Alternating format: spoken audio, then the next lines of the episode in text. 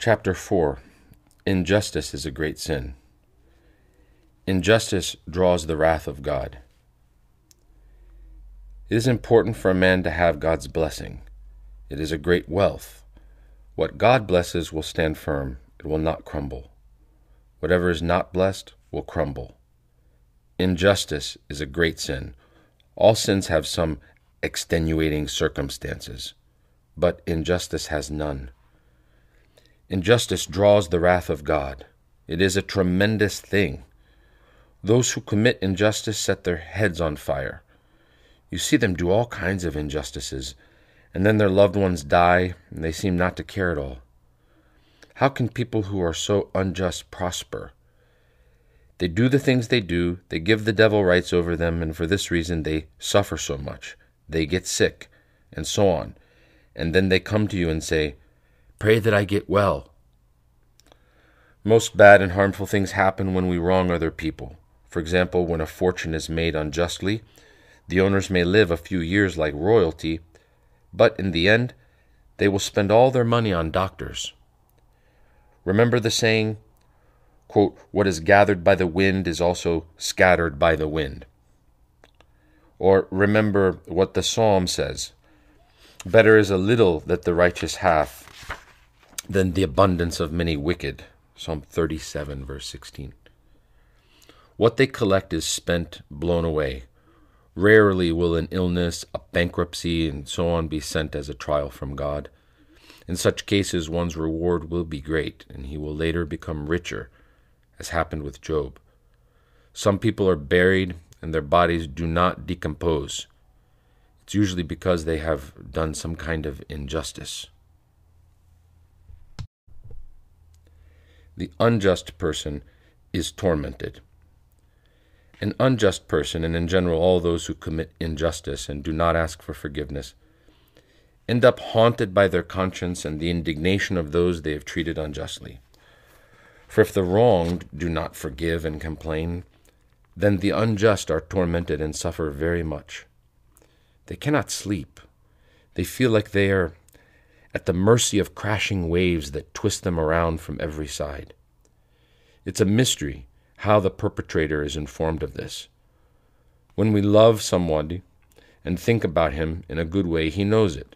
So, too, in this case, the victim's pain tears the unjust into pieces.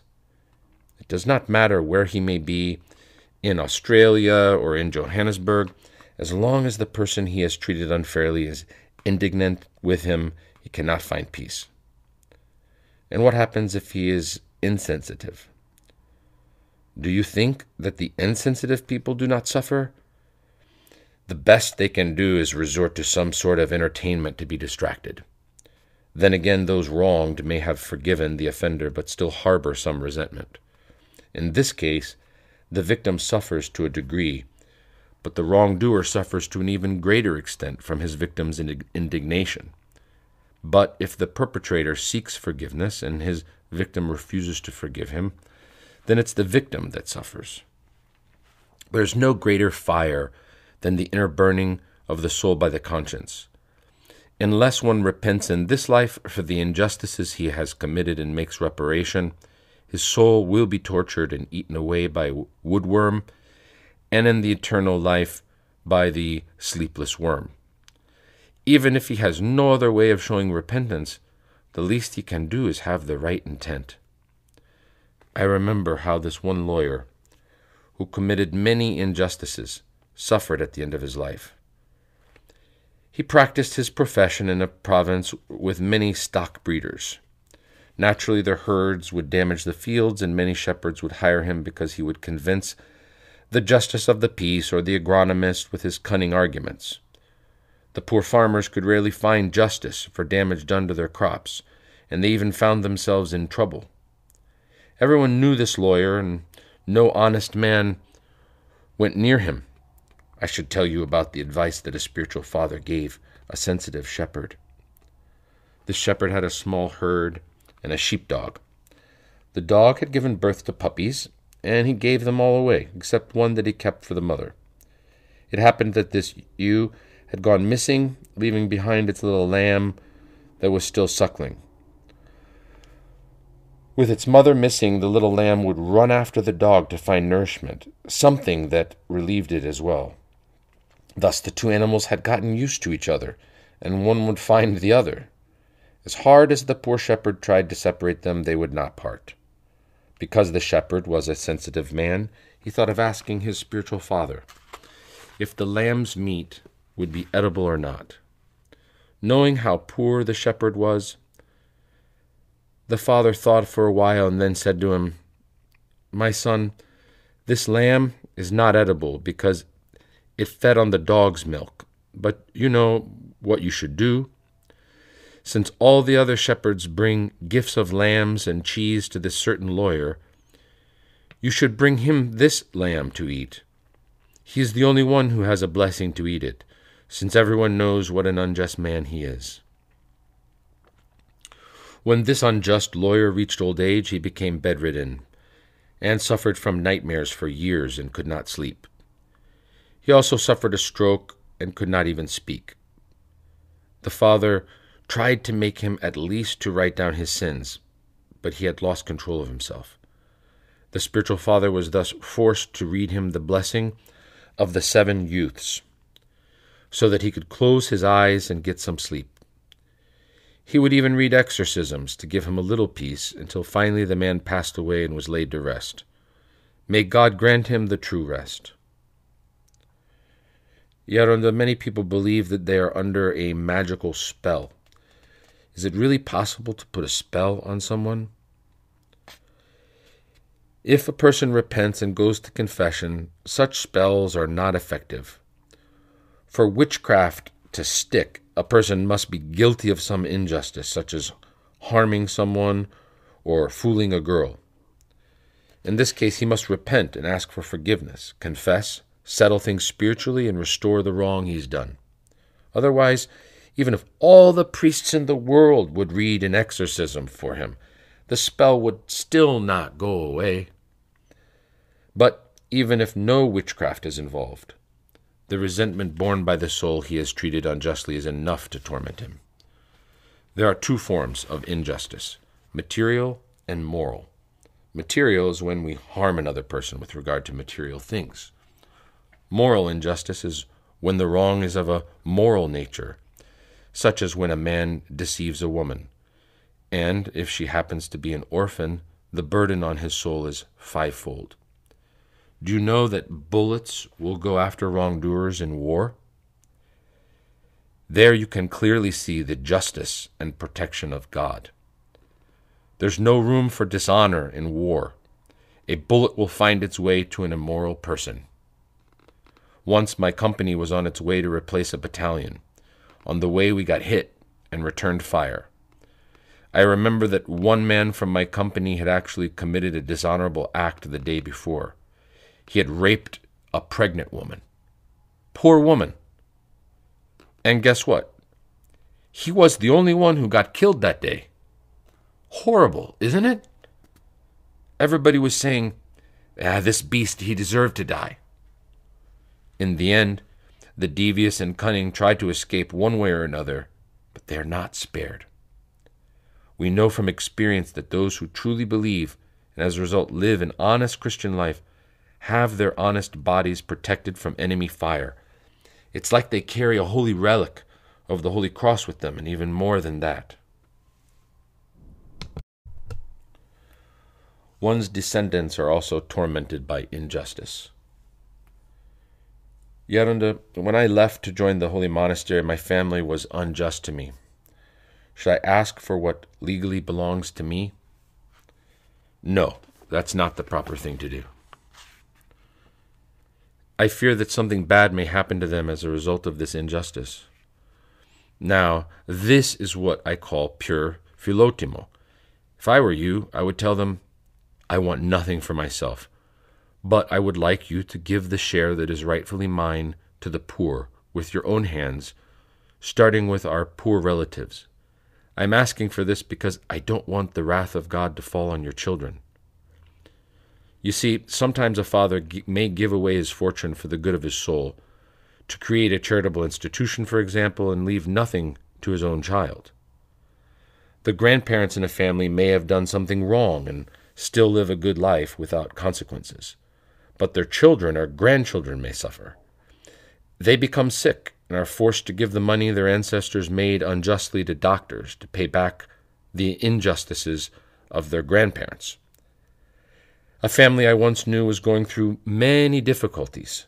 The head of the family got very sick first, went through a lot, was bedridden for a few years, then passed away. Then his wife died, and later his children, one after the other. His filth, his fifth and last child passed away recently. Even though they were a very rich family, they lost everything and ended up poor because they had to sell their property to pay the doctors and the various expenses. I used to wonder why all these horrible things, sicknesses, and accidents, were happening to them. I happened to know some of the members of the family, and it did not seem to me to be the good kind of trial, the kind that God sends to those he favors. Rather, it seemed to me that God's spiritual laws were put into effect. I wanted to be certain, so I, I tried to find out more about the family from reliable sources, namely some old folks who lived in the same town. I learned that the man had inherited a certain fortune from his father, which he increased by doing all sorts of wrong things. So, if a widow, say, were to ask him for a loan to pay for her daughter's wedding and promise to return the money once she had harvested the crops, he would ask for a piece of land she owned. And as she was in great need, she would have to sell him the land at any price he offered. Another man would ask him for a loan to pay the bank and promise to repay him after having harvested the cotton. He would demand the poor fellow's land and would get it for nothing, as the farmer was afraid the bank would come after him. When someone else asked him for a small loan to pay the doctors, he would seek to take his cow from him for pennies. This is how he made his fortune. The pain he caused to all these poor people was returned not only to him and his wife, but also to his children. So, the spiritual laws came into effect and caused them to suffer the very same things that their actions had caused to the others. In order to pay all their medical expenses and so on, they sold their land for nothing, and after becoming poor, they left this life for good one after the other. God, of course, with his love and sense of justice, will judge them accordingly. The others who were harmed, all the poor folk, were forced to sell out their belongings to pay off the doctors, all these people will be rewarded for the injustices they endured. And, of course, the unjust will also pay their due. The one who wrongs us is our benefactor. Yet, under how should we consider someone who treats us in an unfair way? How should we consider him? We must treat him like a great benefactor who makes deposits on our behalf into God's saving bank. He's making us eternally wealthy. This is not a matter of minor importance. Are we not supposed to love our benefactors? Shouldn't we express our gratitude to them? In the same way, we must love and feel grateful to the person who has treated us unjustly because he benefits us eternally. The unjust receive eternal injury, whereas those who accept injustice with joy will be justified eternally. A pious family man had suffered many injustices in his work, but he was full of kindness and endured it all without complaining. He came to my cell once and told me all about it. Then he asked me, What do you advise me to do? What should you do? I said is to expect the divine justice and the divine return and to be patient. Nothing is lost. In this way, you are putting money into God's savings bank. You will surely receive dividends in the next life for all the trials you are going through now. You should know that the good Lord rewards the unfairly treated person even in this life. And if He does not always reward him, He will surely do so with His children. God knows. He has providence for his creatures. Where there is patience, things fall into place. God provides. We need patience, not logic. Since God is watching, He is observing us, we must surrender unconditionally to him. You see, the righteous Yosef did not say a thing when his brothers sold him into slavery. He could have said, I am their brother, but he said nothing until God spoke and made him a king. Footnote Genesis 37, verse 20. But when one has no patience, he suffers. From that point on, he wants things to come his way as it suits him and as is comfortable for him. But of course, he does not find comfort that way, and things don't come out the way he wants them to come. When someone is wronged in this life, either by men or by demons, God does not worry, because the soul benefits as a result. Many times, however, we say that we are wronged, while in reality, we are the ones causing the harm. We must be careful to distinguish the two. Render, therefore, to all their due. Romans 13, verse 7. Yet, when, when we purchase something for the monastery, some people don't want to issue us a receipt. What must we do? Well, they should always issue you an invoice, and you should limit your needs and demands. This is what I would do. God will provide for what you need. If we monks ask people not to issue invoices, we make others sin. They think to themselves, since the monasteries are doing it, when we, who are supposed to obey the commandments of God, operate in this fashion, what will people think? Won't they be scandalized? The Holy Scripture reads, Render therefore to all their due. Even when I send a letter with a person and not through the post office, I still put a stamp on it. Lay people may justify their actions, but if the monasteries act like them, there will be little honesty left and the gospel will be put aside. When we do not give from our, possess- our own possessions, and if anyone would sue you and take thy cloak, let him have thy cloak as well. We are giving a negative sermon, a negative example that allows the secular people to find an excuse for their own faults. They are looking for a way to comfort their conscience. We must be careful because we will have no justifications for our actions on the day of judgment. Our goal should be primary to defend the spiritual principles and not only the material things. When for some reason they do not give you an invoice, you must consider this a spiritual loss. Yet it happens sometimes that someone gives a small amount as a donation to the monastery and wants a receipt for a bigger amount in order to present it as a tax deductible expense. What must we do in this case? You must tell them, We don't issue receipts for a bigger amount.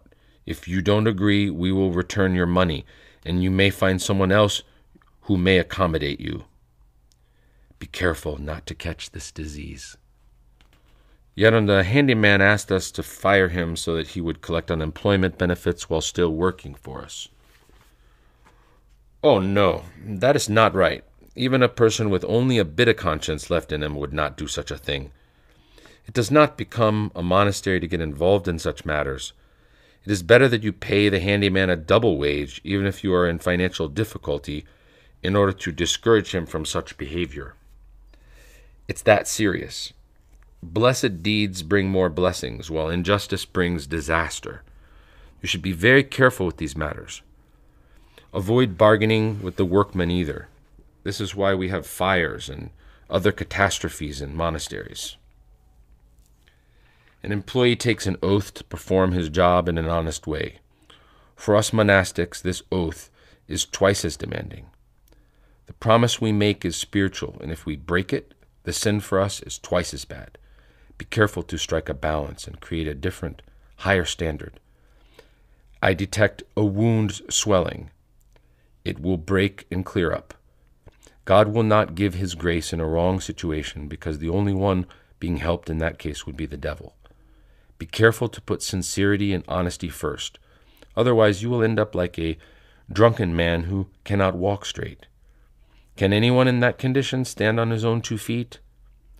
God's wrath will come and will be put to the test. In the first phase, gold will be separated from brass. In the second phase, it will become clear how many carats of gold each one of us is worth. The world is full of lies. People now grow into liars. They have made up a new kind of conscience. I will not become a liar and turn into something I am not because society demands it. I'd rather tell the truth and suffer. One must be careful not to enter in the orbit of secularism. Of course, our financial system today is of little help. People are forced to declare a smaller income. Once, I scolded some income tax officials who happened to be believers. What are you doing? I asked them. You must make sure to keep some of the yeast intact. I know of too many things that go wrong. Someone comes to the revenue service and says, I have an income of one million drachmas.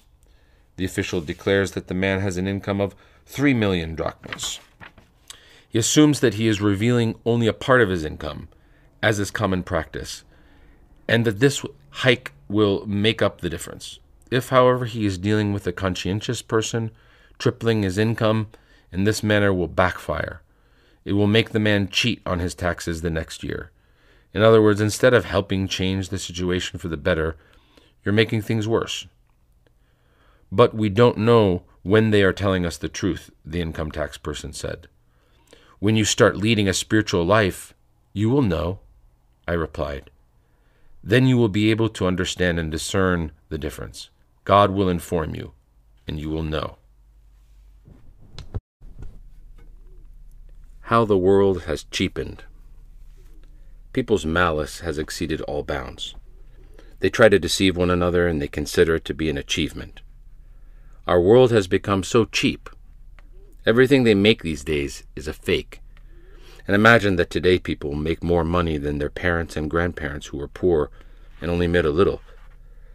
The quality of most things is so cheap. One day, someone brought me some tomato plants. Each plant was inside a very small bag containing coarse soil and some coarse sand to keep the moisture. They didn't even bother to pour some water or, manure. They had sprinkled some on the top like salt and pepper. When I took them out of the bag, I realized that their roots were rotten. I had to put a layer of soil on top so that the plants could grow new roots. They're so clever in tricking people. Listen to this. Someone had brought me a big box with pastries. I will open it, I said to myself, when I have a large company. If I open it now, it will attract ants. So one day I had a large gathering and I figured the box should be enough and I should even have some left over. As soon as I opened it, I saw that it was full of wrappings, and the actual container with the sweets was so tiny. The rest of the box was empty. Another time they brought me a fancy box with pastries all wrapped in ribbons. I will keep it, I thought, for the students of the Athonias Academy. Well, inside they were Turkish delights, stale and hard as a rock. I would never treat people with this kind of sweet. Geronda, don't they see that this is a type of injustice? No. They consider it to be an achievement. Sin has become fashionable nowadays, and cheating someone is considered to be a sign of cleverness. Unfortunately, the secular spirit sharpens the mind in deception, and people consider it a clever achievement to wrong their fellow human beings. There's even an expression He's as smart as a devil. He gets things done all right. Inside, of course, the man suffers from the checks of his conscience, his little hell. The just person has God on his side. Not all people fit well in the world today, especially those who want to lead spiritual and honest lives. They seem to have such a hard time. Yet, under why don't they fit? When someone is sensitive and finds himself in a harsh environment and people make his life hell, how can he put up with it? Either he has to begin cursing or he must leave. But that's difficult because one needs to make a living. His boss tells him, I trust you because you don't steal, but put some rotten produce among the fresh. Take those fresh clover bales and stick some fermented ones in the package. He even makes him manager in order to keep him on the job, and the poor man has to do as told to stay employed. And of course, he cannot sleep at night, and he starts taking sleeping pills. Do you know how hard life is for honest people? They, they run into all kinds of difficulties and have to take all kinds of abuse from their employers. Life becomes hell for them, and they cannot quit because they have a family to feed. If they stay on, it's trouble every day. They are between a rock and a hard place. Wherever they turn their eyes, they see a dead end. It makes one go crazy. So they carry on and try to manage as best they can. In another case, one employee did all the work while another colleague would only show up to collect his paycheck. I know someone who was department head somewhere. When the new government came to power, they removed him from the post and replaced him with a party member who had not even graduated from high school. They made him department head, but he knew nothing about the work, and so they could not really send the previous manager away to some other position. What did they do? They just added a second desk in the office. The old boss did the work, and the new one was just sitting there smoking, chatting, and drinking coffee, and being completely shameless. And in addition to this, he would say whatever came to his mind while all responsibility fell on the other employee who was doing all the work, until he finally couldn't put up with the situation anymore. Left the job, the poor soul. Maybe I should go somewhere else. There's not enough space for two desks. He said one day and got up and left because the new head was making his life hell. We are not talking about one or two days. It is unbearable to have someone like that over your head every day. The just person is usually given the worst position or may even lose his position to others. They abuse him and step all over him. Don't we have the saying, they walk over corpses, they stop at nothing? But the more people push the just and unrighteous per- the righteous person down, the more the good God lifts him up like a cork. It's not easy though, and it takes a lot of patience. Patience clears up so many things.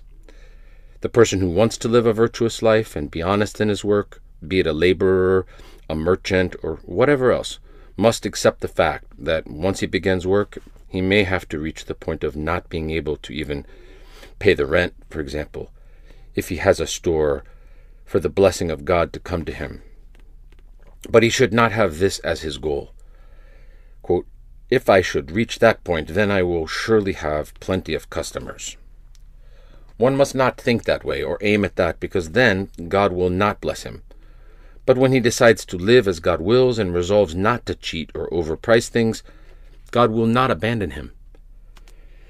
Another person may gain much profit by overpricing. At first, he makes a lot of money, he becomes rich, but then people find out that he's dishonest, and his business goes stony broke. On the other hand, the honest merchant gains customers and hires more employees. So he is tested in the beginning but wins in the end. The good person is tried and tested by evil and cunning people. He has to pass through the card. Footnote the card. It's a wire tooth brush or machine fitted with rows of wire teeth used to disintegrate fibers uh, as of wool prior to the spinning. To continue. When someone follows the devil's path and comes up with tricks and all kinds of deceptive schemes, God will not bless his work. Schemes of deception don't work. They appear to flourish, but they collapse in the end. It's important that we start with God's blessing in everything we do. A just man has God on his side. And if he, be, if he has some boldness before God, then miracles happen. When someone lives according to the gospel, he is entitled to divine help. He walks with Jesus Christ. What can we say? The man has earned his blessing. This is the foundation of it all. Once that is given, there is nothing to fear. The important thing is that Christ, Panagia, and the saints should find rest in everything we do. And when that happens, we will have their blessing, and the Holy Spirit will overshadow us.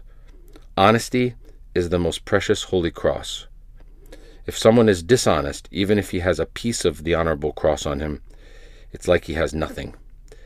But if one is honest, he has God's help, even though he doesn't have a piece of the honorable cross. Now, if he has both, well, then he's got everything.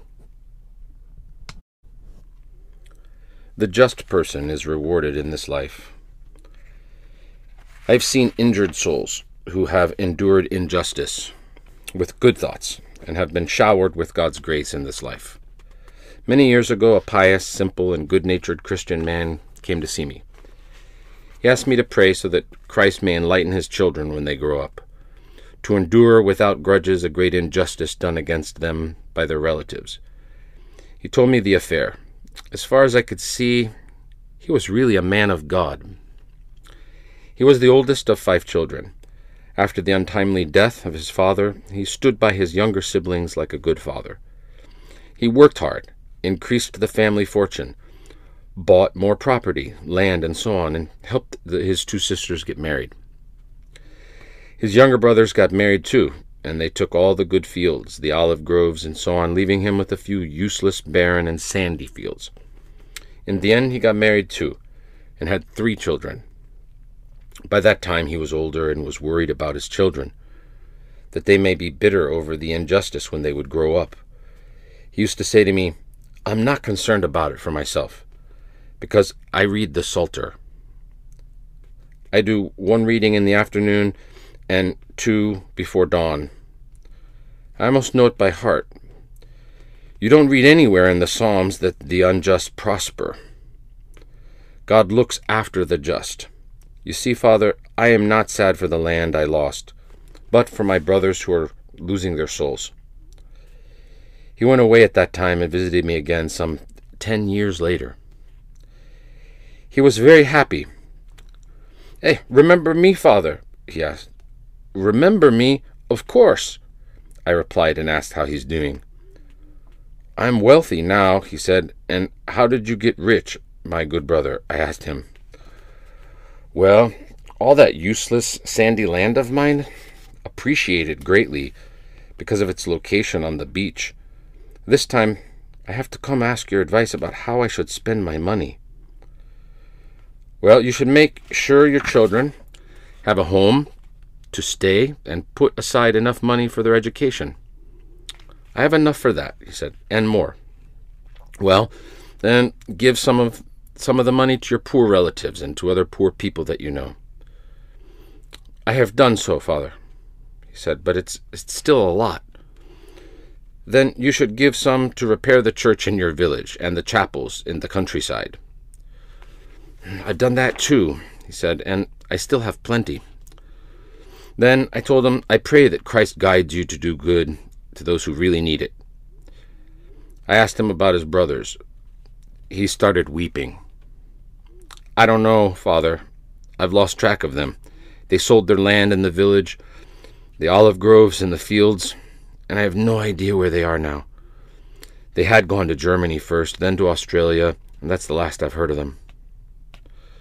I was sorry I had asked about his brothers. I hadn't realized how sad he would get. I tried to console him. He left in peace. I told him that we should both pray to get good news from them. Later, I remembered the psalm oh, I have seen a wicked man overbearing and towering like a cedar of Lebanon. Again I passed by, and lo, he was no more.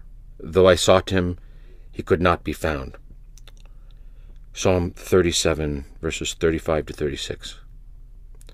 That's exactly what happened to this man's brothers. There's nothing worse than the injustice.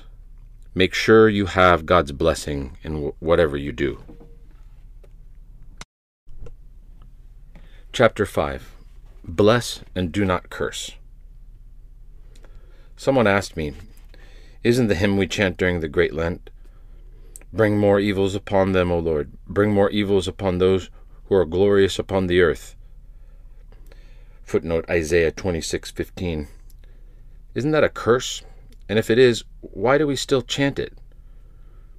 When the barbarians are attacking, I replied, and are ready to destroy a people just like that, and the people are praying that their enemies encounter obstacles, that their chariots break down, their horses get harmed, is that good or bad? That's what it means that they may run into obstacles. It's not a curse. Yet, the, when will the curse stick? The curses stick when injustice is involved. If someone, for example, deceives a grieved person or does them harm and that person curses them, then the whole family can be adversely affected. In other words, when I harm someone and that person curses me, the curse will stick. God allows the curse to take effect as He may. For example, allow a person to kill someone. But when there is no injustice involved, when the curse returns to the person who gave it. And how is one released from a curse? With repentance and confession. I know of many cases of people who suffered from curses, and when they realized that they had been cursed because they had wronged someone, they repented, went to confession, and everything was fine after that. If the wrongdoer says, My God, I have done such and such a sin, forgive me, and confesses with pain and honesty, God will forgive him. He is God, after all. Does punishment come only to the person who has been cursed, or does it also come to the one who cursed him? The cursed person suffers in this life, but the one who curses suffers in this life and in the next one. For unless he repents and goes to confession, God will treat him like a criminal. Of course, someone who has hurt you, has caused you pain, but to put a curse on him is like taking a gun and shooting him. Who gives you the right to do that? No matter what the other person has done to you, you don't have the right to kill him.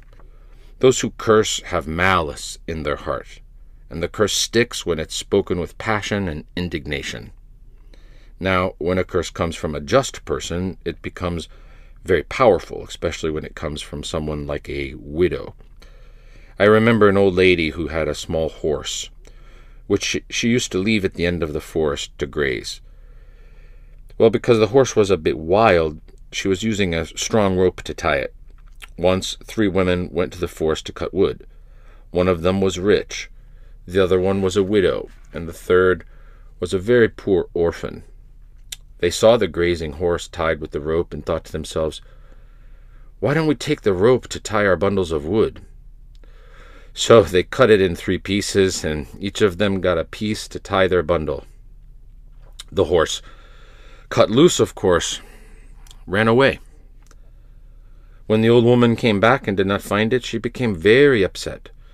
She started looking for it everywhere, went through a lot of trouble to find it. When the old woman finally found it, she said with indignation, May the person who stole the rope be tied by it. One day, the brother of the wealthy woman was fooling around with a gun he wrongly thought was empty. It was left behind by the Italians after the war, and the bullet hit his sister in the neck. They had to take her to the hospital, and they, they needed a rope to tie her on a wooden ladder they used as a stretcher. But they found the stolen rope, but it was not long enough. The other two neighbors brought the pieces of the rope they had stolen, tied her on the ladder, and carried her to the hospital. This way, the old woman's curse came true. Let them be tied by it. She has since died. May God rest her soul. You see how her curse stuck to the rich woman who had no financial need. The others were very poor, and for this reason their offense was less grave. Illnesses and accidents caused by curses. There are illnesses that doctors cannot figure out, and some may be the result of curses. You don't expect doctors to diagnose the curse, do you? Once they brought to my cell a paralytic. He was a full grown man, and he could not even sit up. His body was rigid, like wood. One person was carrying him on his back, another was holding him from behind. I put two logs for the poor soul to lean on. His escorts told me, He's been like that since he was 15 years old, and it has been 18 years since then.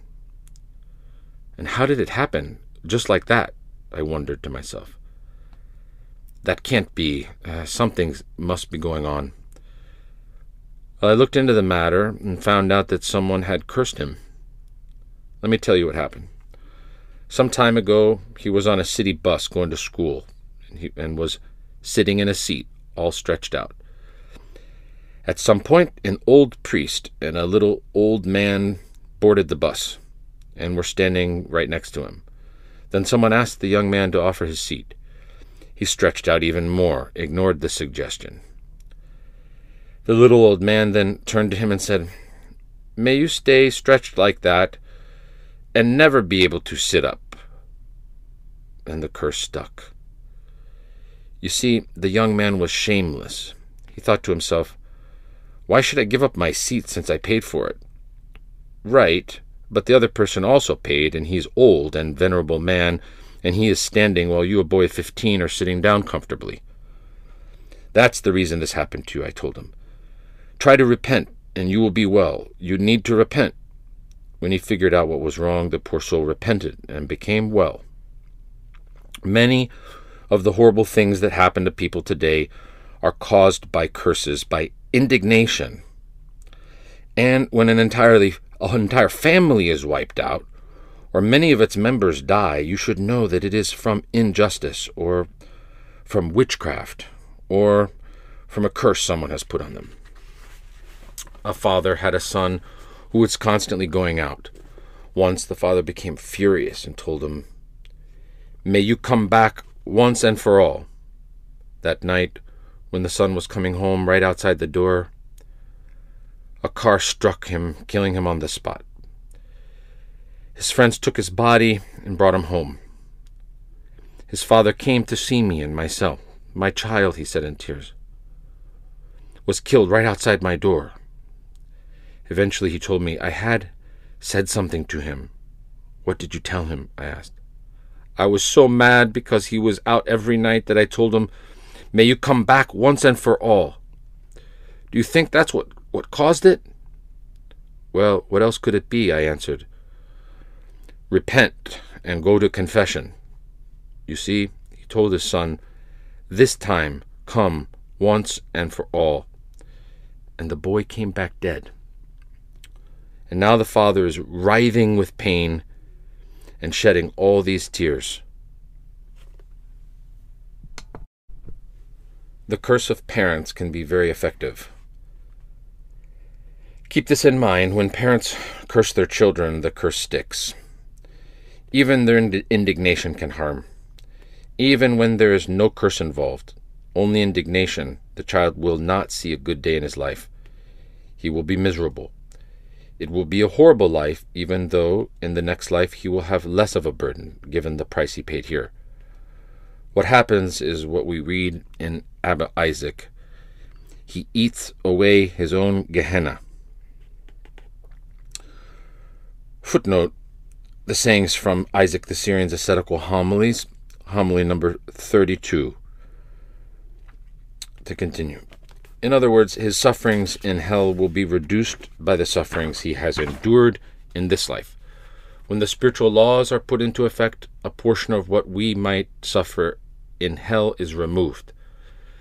Parents who, when enraged with their children, will send them to the out of here. The Greek expression meant to refer to the devil without mentioning his name. Actually promise them to the devil who then acquires rights over them. Well, you've made a vow to me, the devil tells them. Once there was a couple in Farasa who had a baby that used to cry a lot, and the father used to send him to the the out of here all the time. Again, the original Greek expression referring to get out of here towards the devil without using the name of the devil. He used to say it all the time, and this is what happened. God allowed that what whenever the father said the curse, the child would disappear from the crib. The poor mother used to go to Haji Ephenitis and cry out, Haji, Haji Epheniti, bless me, the demons have taken my child. So he used to go and pray over the crib, and the baby would come back. This went on continuously. Once the poor woman told him, Haji Effendi, how long will this go on? I am not tired of coming back at all. I am not tired of coming back all the time, he was telling her. Are you tired of going back and forth to call on me? In time, the devil will get tired and let your baby go.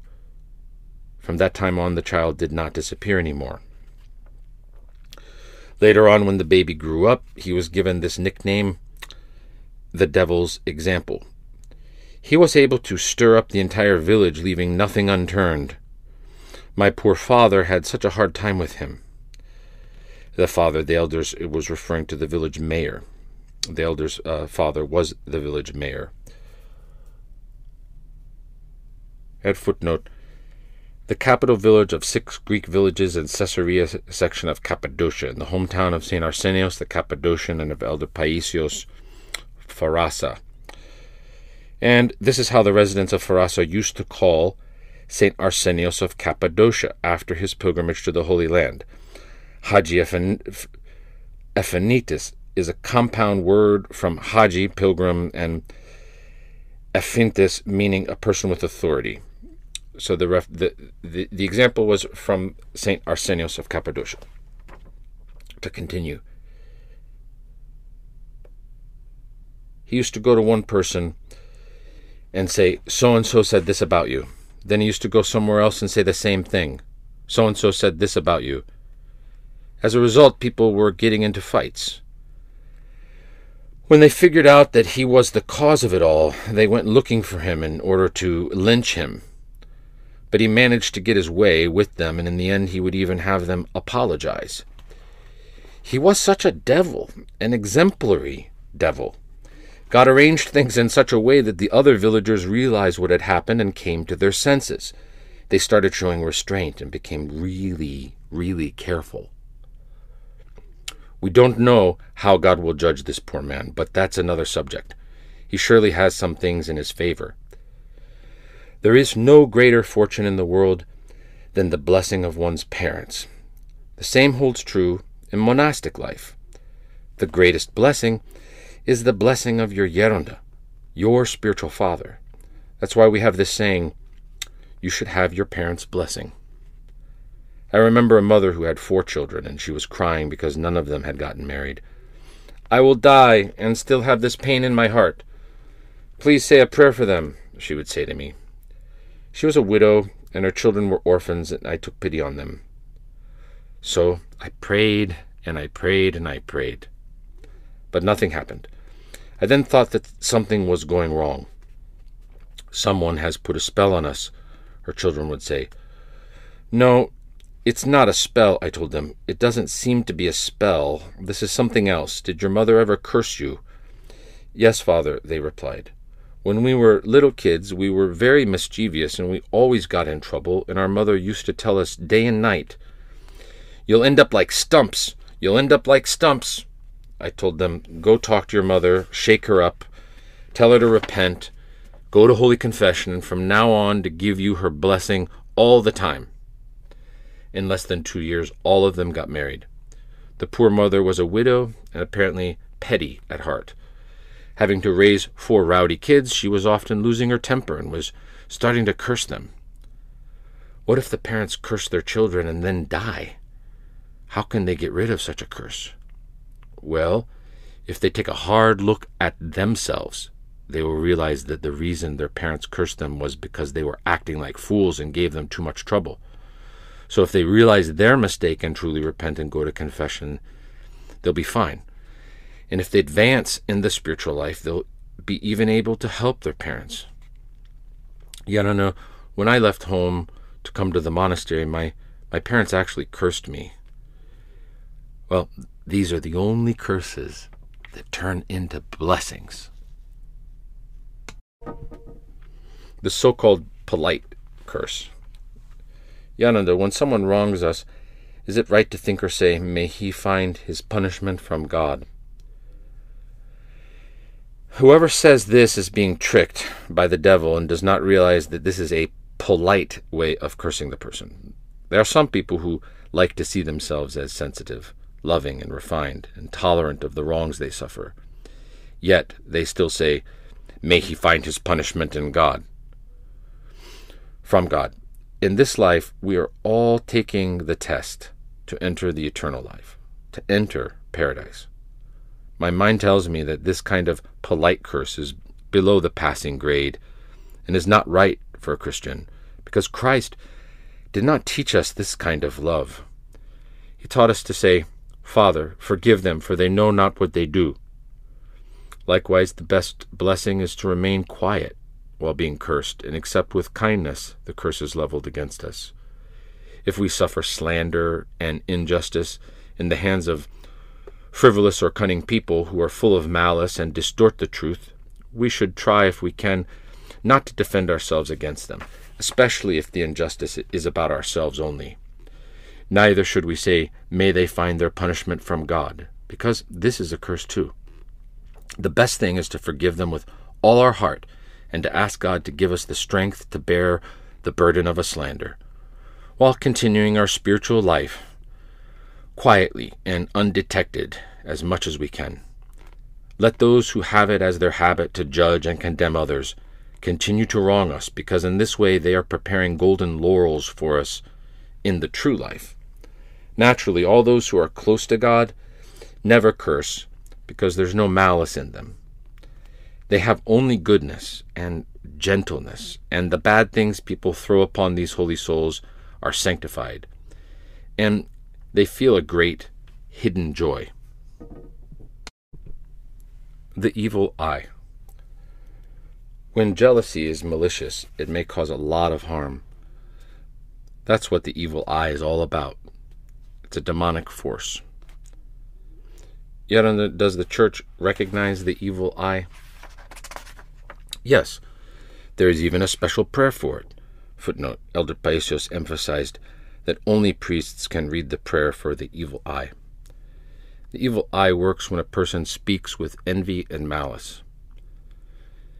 Many people under ask for evil eye pendants to protect their babies. Should babies have such things on them?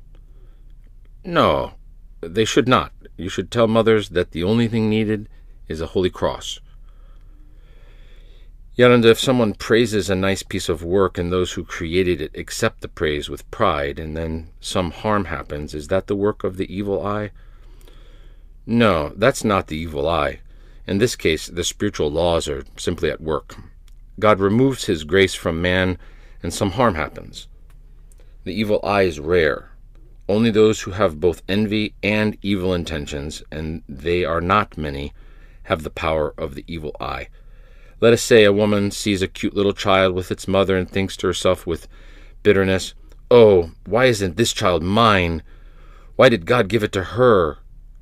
She can actually bring harm to the child, causing it to lose sleep, to cry all the time, and suffer, all on account of her malicious thoughts. And if the child got really sick and died, she would be pleased. In a similar way, someone else may see a calf he wants to possess, and in a short while the animal dies. Many times, however, a child may suffer, and the mother herself may be to blame for this. Maybe the mother saw a skinny little child once and said, Hey, look at this.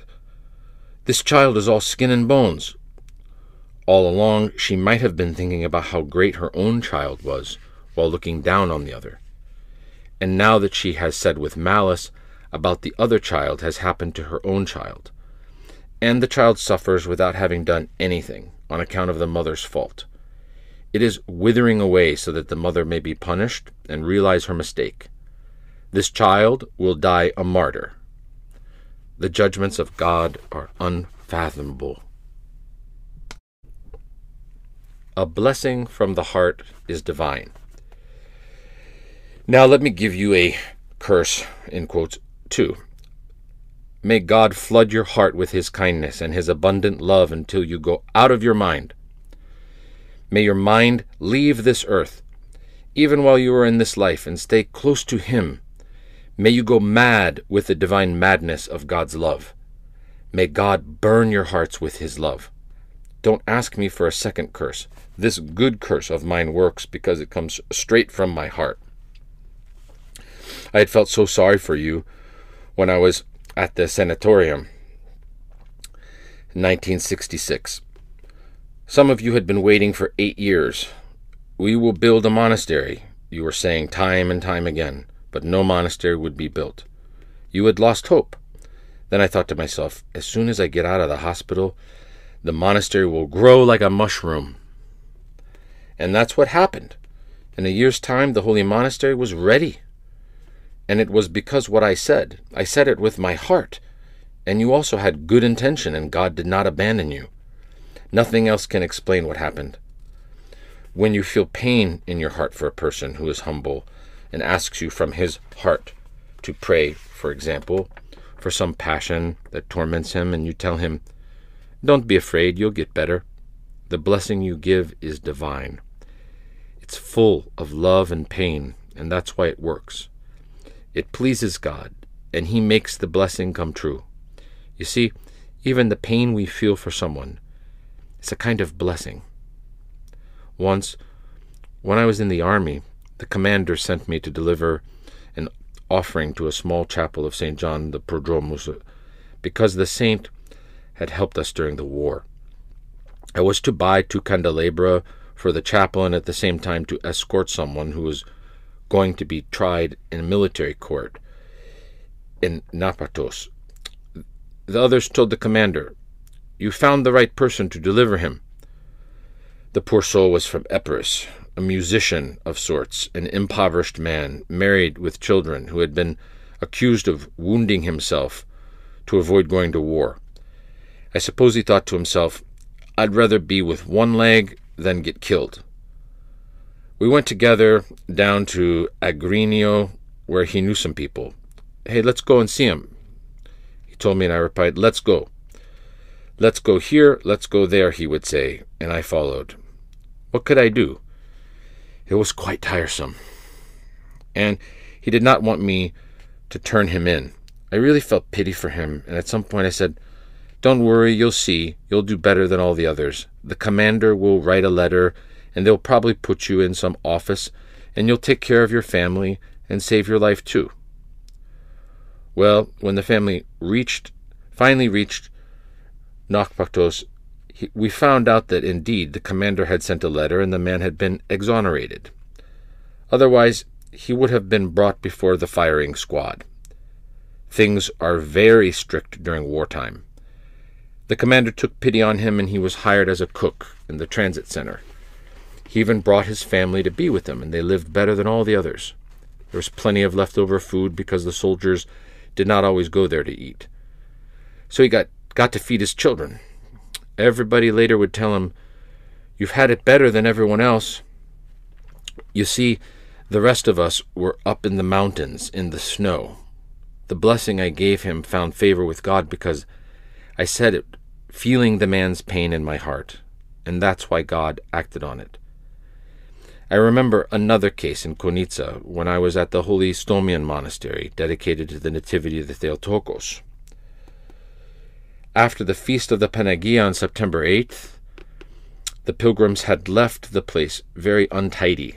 As I was fixing something, I see that my sister and another girl had stayed behind, cleaning up. The poor girl had two sisters. She was the youngest, who had married, while she remained single. She had so much philotimo. They stayed and cleared up everything, and at end she said to me, Father, if you need us for anything else, we'll stay. So much philotimo, I thought to myself. Therefore, I go to the little chapel and I say with all my heart, My sweet Panagia, take care of her. I don't have anything to give her. And even if I did, she would not accept it. Well, as soon as she went back home, a young man was waiting for her, a fellow I knew because we were together in the army, a really nice person, a piece of gold, and from a good family. They got married, and everything turned out so well. See how Panagia rewarded her? Chapter 6 Sin Brings Calamities. Did you spray uh, pesticides for the caterpillar? I did, Geronda. All these nuns, and you cannot even get rid of one caterpillar.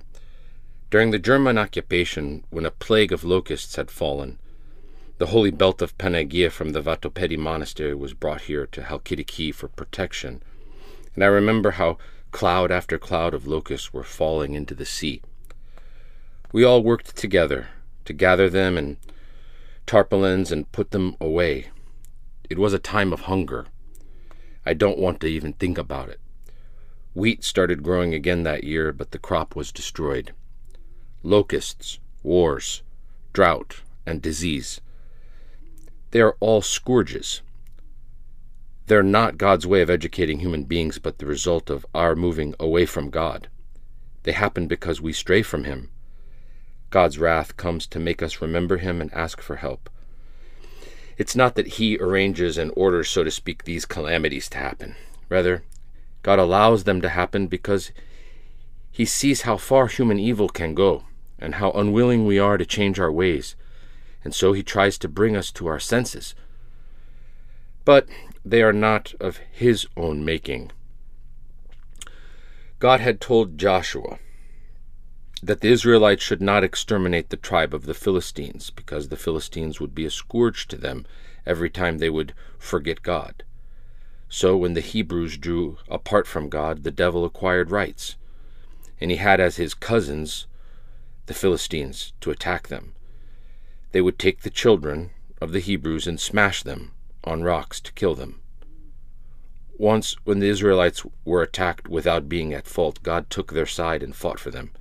He sent hail the size of stones and destroyed them, because at that time the Israelites had a right to divine intervention. God had made so many promises about the Temple of Solomon to the Israelites, and yet look how many times it was burned and ravaged. When the people of Israel strayed from God, the prophets would cry and cry for repentance. But the Israelites would hear nothing of it. They had put their minds to rest, thinking that since God blessed the temple when Solomon built it, and said that from now on our own people will be blessed and holy, it's clear that everything, our walls and our temple, will stay in place as he promised. Well, God did make this promise, but only on the condition that the Israelites would live righteously. His grace was in the temple, but the Israelites broke the commandments. He allowed for it to be burned down and destroyed. When they repented, they were able to rebuild again. For example, during the reign of King Zedekiah, when the people again strayed from God, Nebuchadnezzar came along and set the temple on fire, destroyed the city walls, and took many of the leading people prisoners in chains to Babylon. Of course, along with those who were at fault, there were many who were innocent, so it was to their benefit. The guilty paid for their sins. Those who were not entirely to blame suffered, but they also reaped a small reward. Now, it's a crime when the suffering of the wrath of God by so many innocents is caused by the actions of only one person. And the reason is that the innocent would have inherited the kingdom of heaven without going through all this pain. Instead, they are now tormented. It is good to know that the faithful who obey the commandments of God receive his grace, and that God is, shall we say, obliged to help them in their these difficult times. I have heard that a new disease, footnote, this was said in November of 1984. This St. Paisios is referring to AIDS. To continue, I have heard that a new disease has appeared in the United States. Many people who live unnatural, sinful lives are infected by it and die. Now I've been told that the disease has also spread here. You see, it's not God who destroys people, it is people who destroy their families and themselves. It's easy to see that those destroyed are people whose lives have lost all meaning. Yet, on the, why haven't we found a cure for cancer yet? Is it that God does not allow it, or that we don't ask for his help? Well, the bad news is that even if a cure were to be found, a new illness would appear. When tuberculosis was around, they found the cure. Now, it's a new disease, cancer. And if God were to help cure cancer, another disease would follow. Human beings will once again be the cause.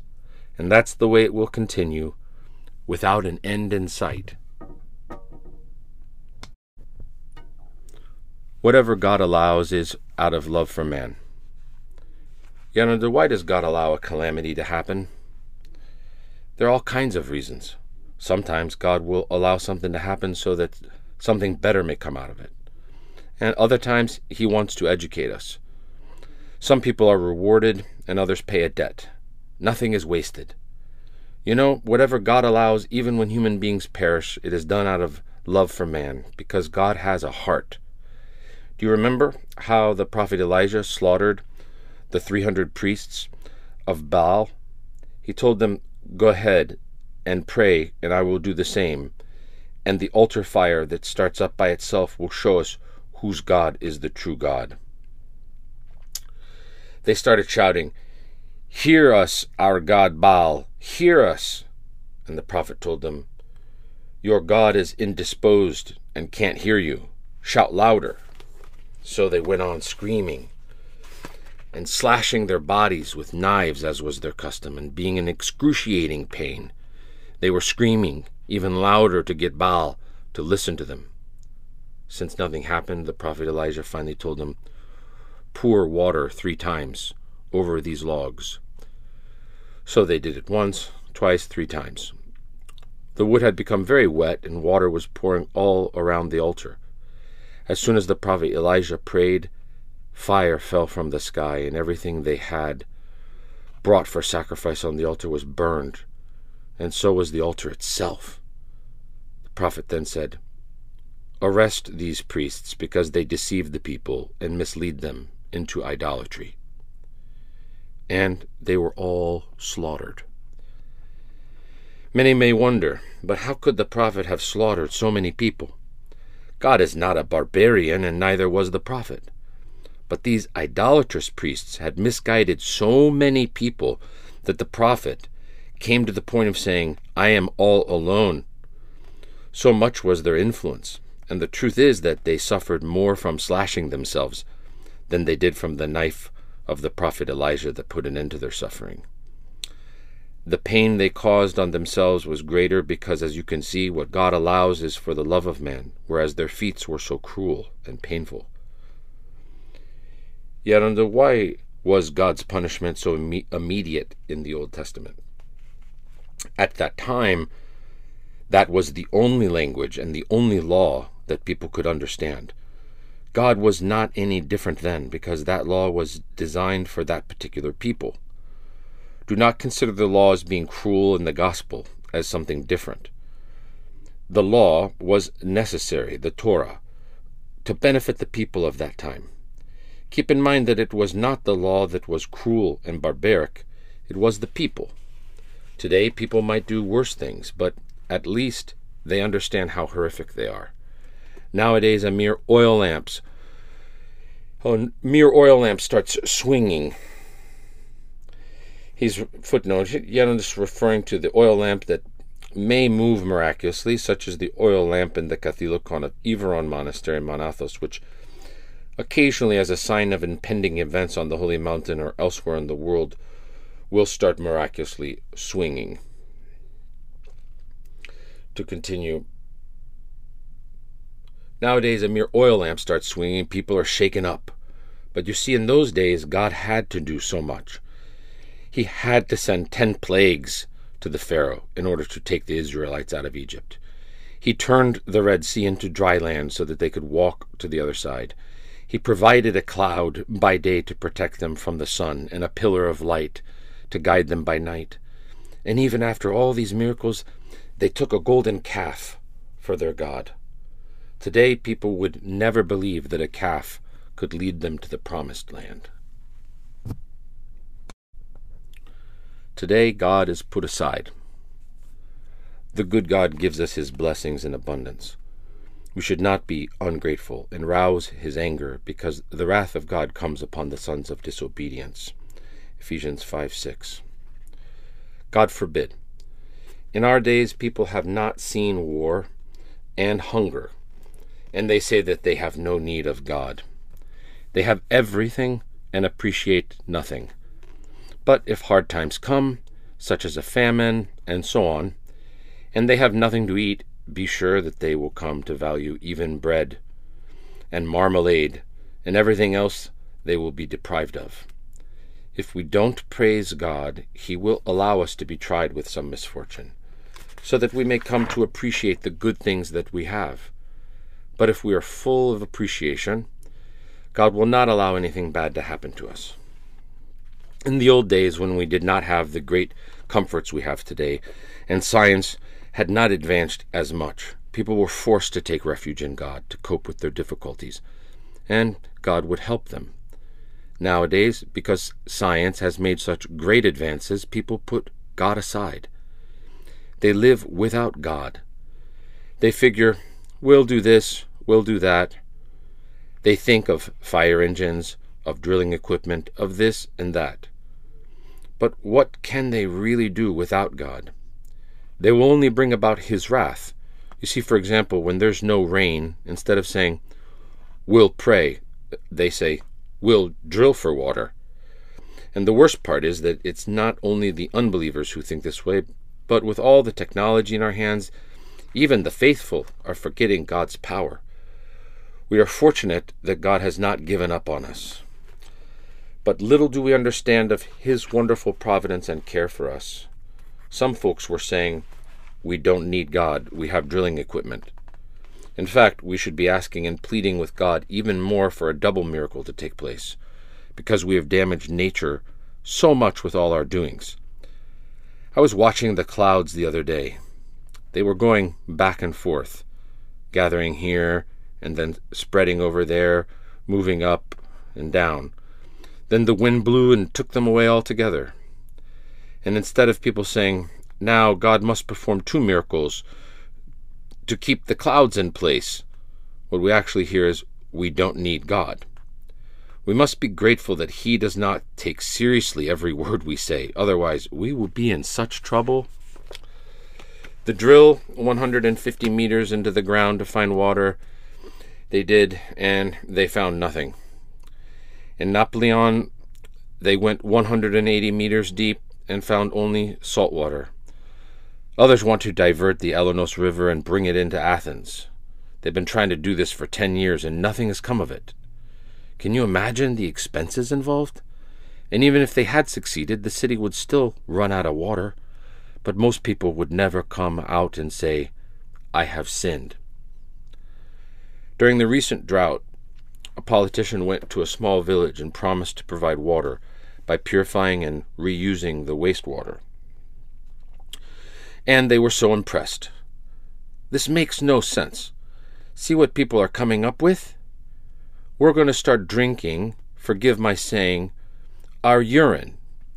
To consider this in a city where people have been overwhelmed by the secular spirit and things are out of control, I guess it makes some sense. But to consider this to be a solution in a tiny village and to think of it as being progress, it's really incredible. Here, people should turn to God and ask for His mercy, to send them some rain, instead of trying to solve their problem by purifying their urine. It's a horrible thing. Up on the holy mountain of Athos, some monks tried to plant pine trees in order to use them later to make paper. Well, they all dried out. That was God's answer. Now tell me, is this what the holy mountain should be producing? Napkins and toilet paper? Do you see what's happening? Nothing came out of their labors to plant these trees except the wrath of God. Yet, unto, did they realize that what they were doing was wrong? Of course, they did not. They even brought machines from Germany to drill for water, and instead of finding water, they lost even the water they already had. Do you see what happens when spiritual sensitivity disappears and is replaced by the business instinct? This is why monasticism itself is gradually losing so much of its piety. They do not seem to understand that without the rain, even the existing water will disappear. They use only logic and put God aside. We read in the Old Testament that during a Syrian siege, Samaria had run out of water. It was a horrible long term siege. Animals were dying left and right, and mothers had reached the point where they were eating their children. The prophet Elisha went to the steward of King Jehoram and told him the animals may be dead and people dying of hunger, but God's help is on the way. The steward, who sought to solve everything through his logic, replied, Where will the help come from? The sky? Then the prophet said, God will send help tomorrow, but you will not be there to rejoice in it. And that's what happened. The next day, God sent such a panic to the enemy camp, causing them to hear galloping horses, the noises of chariots, their ears buzzing, that they thought that the Egyptian reinforcements had arrived.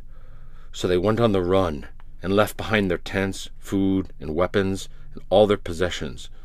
And when they went back to their homeland, temptation brought them such confusion that they ended up killing each other. 180,000 people gone. Meanwhile, four Israelite lepers that were living outside the city said, why don't we go to the enemy camp to see if there's something to eat? We are dying anyway. They approached one tent and found it empty. They looked into another, and it was empty as well. The enemy was nowhere to be found. So they took food and whatever else they could find, sacks full of things. They let the others know that the enemy had retreated, but the Israelites thought it was all a plot. The enemy is hiding they thought, to make us open the gates and let them in. An officer then told them, We are left with five animals. Why not send a few soldiers to see what's going on? Each soldier went into a different direction, and when they returned, they reported, The enemy has left, panic stricken, leaving everything behind. Then all the Israelites came out of the fortress to get food and so on. On their way out, the starving crowds ran over the steward, who was standing there trying to maintain the order. And that's exactly what the prophet Elisha had said that the steward would witness God's help but not enjoy it himself. You see how God put everything in order?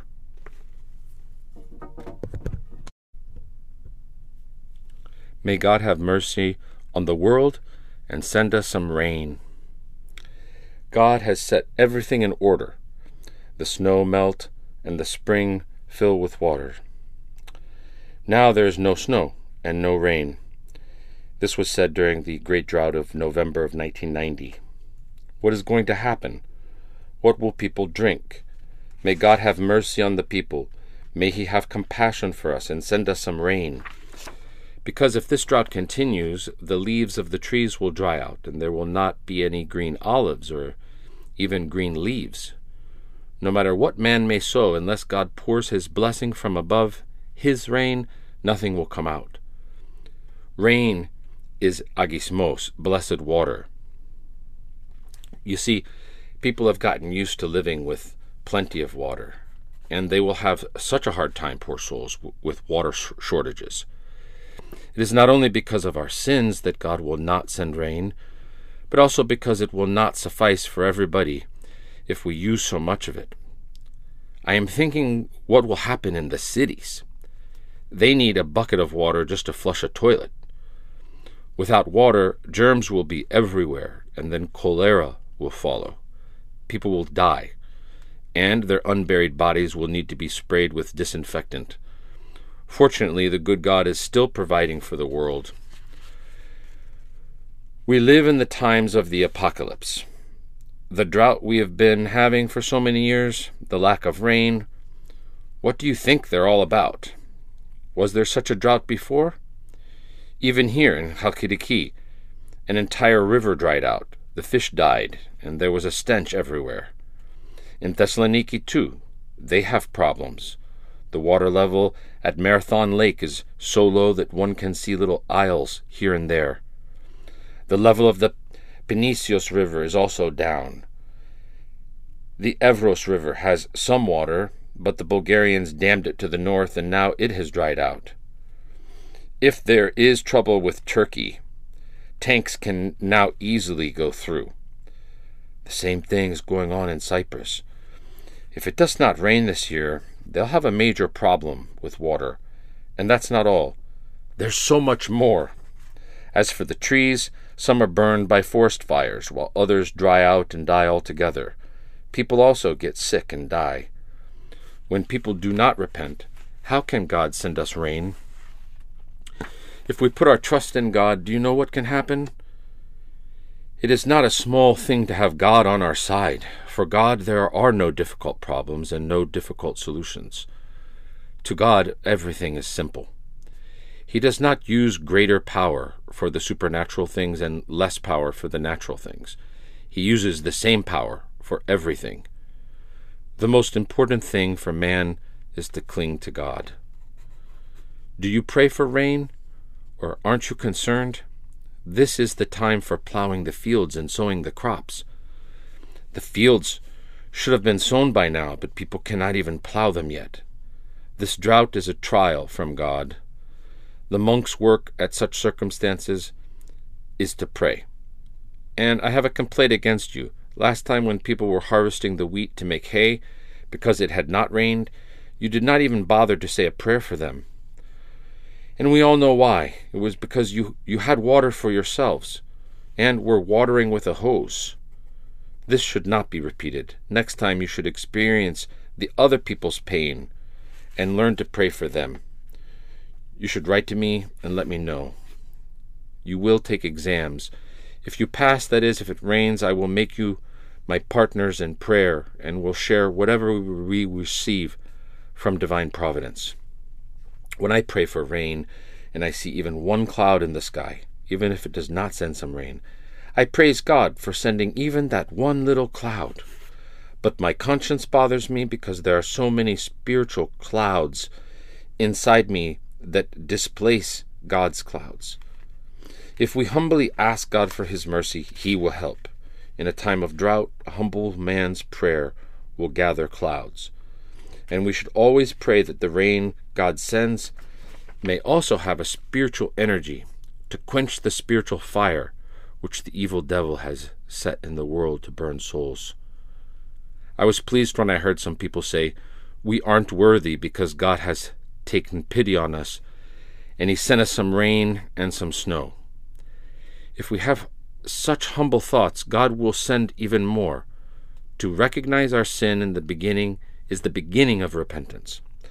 Thank God that a bit of yeast still exists. Pray that God take his screwdriver and tighten up the screws in people's minds. I see good intentions in some people in high places. At least they understand where we are heading. May God grant repentance. Oh, if we could only understand the great forbearance of God. It took 100 years to make Noah's ark. Do you think that God could not have made an ark any faster? He let Noah suffer for 100 years so that others may understand and repent.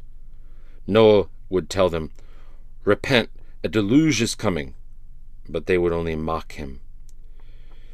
He's making cages, they were saying, and went about their usual business. And now, in two minutes' time, God can shake up the world and change all the people into believers, super believers. How? All he has to do is turn the earthquake button from 5, 6, or to 7 on the Richter scale. At 8 on the Richter scale, the high rise apartment buildings will be falling upon each other like drunkards on the street. At 10, everyone will start screaming, We have sinned! Please save us! They may even say, We will all become monastics. But as soon as the earthquake is over, while still shaking but standing, they will again run to the buzuki clubs, the long stringed instrument, like related to the mandolin. Their return to God would not be from true repentance, but they would just say it temporarily to be saved from the disaster. Yet, when an act of God occurs, and it is a manifestation of his wrath, will the prayers of just people be heard? Do you know what actually happens? The prayers of the righteous cannot be heard because people have not really repented. It is a different matter when we anger God through sin and, and actually recognize our fault. then he takes pity on us and comes to our assistance. But when we don't recognize that we have angered God and go on in our usual ways, then how can God hear the prayers of the just?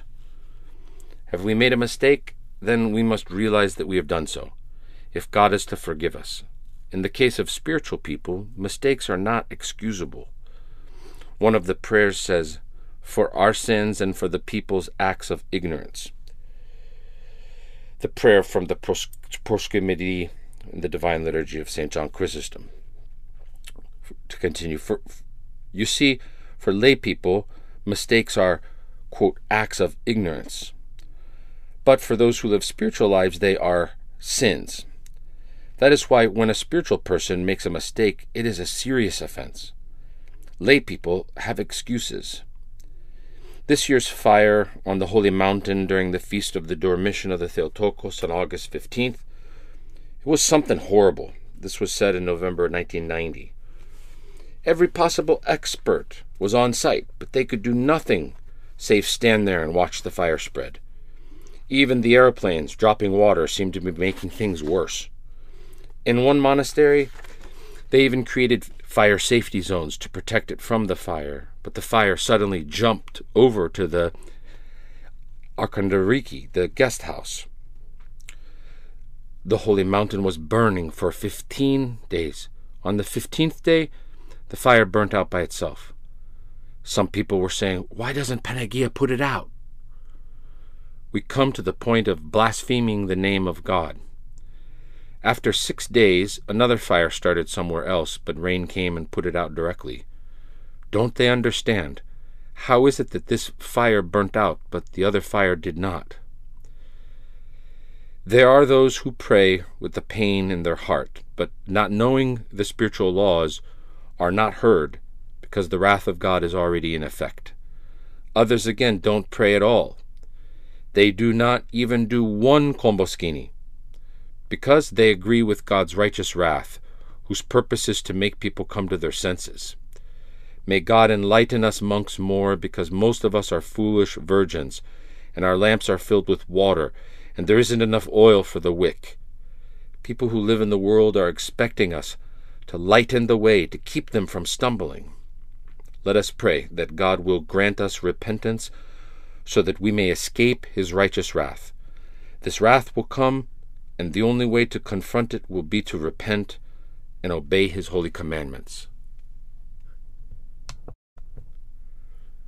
Part 2 Modern Civilization. Quote, civilization is a good thing, but if it is to be beneficial, the soul must also be civilized. Chapter 1 God's Wisdom and the Environment. In wisdom hast thou made them all. Geronda, is it right for us to destroy the swallow nests? The swallows, they leave their droppings, which soil the area and attract bedbugs. Well, can you create a swallow nest? Look at what God has created with just one word. What harmony, what variety. Wherever one turns, one sees the wisdom and the grandeur of God. Look at the celestial lights, the stars. With what simplicity his divine hand has scattered them in the sky, without using a plumb line and a level. They give such comfort to people, whereas man made lights tire the eyes even though they're placed in regular distances. You see, trees planted by man in a forest resemble an army battalion, whereas natural forests made of trees of different colors and sizes comfort the human eye. Natural forests are so peaceful and restful. Some trees are small and others are big, and each one has its own color. One of God's small wildflowers has more grace than a pile of fake paper flowers. They differ as much as nylon differs from eilon. It's a pun, and eilon in Greek means immaterial. Everything that God has made is a wonder in itself. Human body, for example, resembles a factory. God has arranged everything the heart, the liver, the lungs, and so on with great wisdom. Think of the wisdom which plants are made. During the German occupation, we used to plant about five irrigated acres of melons. Once I cut off the big leaves that lie near the roots, thinking that it would be good to clean them out. But those big leaves underneath serve like filters. They are the plant's kidneys and absorb the plant's bitterness. When the melons ripened, the bitterness was so bad that our tongue was stinging for hours. Yet on the you notice everything. Yes, I find God in animals and plants, in everything. How can you not admire it all? You see a tiny bird traveling to Africa and returning to find its old nest without the use of a compass. And people, even when using maps and signs, get lost. And it is not as if the birds walk on earth and mark the routes where they pass from. They fly in the sky, high above the sea, and cannot possibly mark these areas. Some small birds climb on the storks, the aeroplanes, to travel by aeroplane to their destination. During their journey over the sea, they stop occasionally on the islands they find on the way to rest. Once, when I was at the, the cell of Timios Stavros of the, of the Holy Cross, I saw a flock of birds coming from the east that looked like sparrows, but were bigger and prettier than sparrows. Four or five birds from the flock seemed to have gotten tired and could not fly any more. At that point, about fifteen more birds broke from the flock to join the tired ones, and they rested on a tree, while the rest of the flock continued to fly. They rested a bit and then took off together. They climbed very high to get their bearings and to find their flock again. What impressed me was that the four or five tired birds were not left alone, but another fifteen of them broke off from the flock to keep them company. Everything God created is beautiful. Have you seen how beautiful and yet varied are the colors of kittens' coats? Wherever you turn your head, you will encounter God's wisdom. In the old days, everything was natural and beautiful. You see, when the rooster crows, it's not because it is telling the weather. It just sits on one leg, and when that gets numb, it crows cockatoo, but it knows how many hours have lapsed it switches legs, and when the one it is standing on gets numb, it crows again. And you know, it does that at fixed intervals at 12, at 3, and at 6 in the morning, every three hours.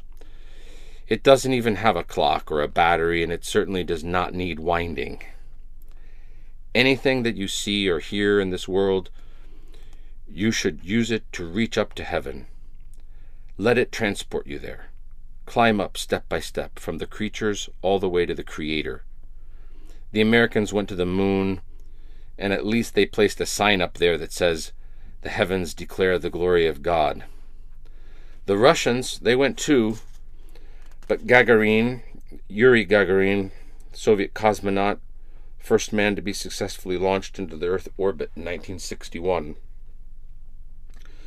said that he did not find God how could he possibly find him, since he went with his feet upward and not with his hands raised up? That's how some people end up saying nature created the universe. The entire universe? Now, an old machine breaks down, and a whole group of technicians and workmen gather to repair it. They put their heads together and they try again and again and again. And it's only an old machine. But God moves the entire globe without electricity, and the battery never runs down, and the engine never quits. And the earth turns with such a speed that man does not even notice. Isn't that amazing? If the earth were turning slower, man would be tumbling all over the place. Can you imagine that the sea contains so much water and moves with such great a speed without spilling it? Do you realize that the stars, with their huge mass, move with rapid speeds and yet do not touch one another and always keep the same distance? And here comes man and makes an airplane and glows with pride. And if he goes a bit mad, he starts making no sense and has no idea what he's saying. Our modern achievements.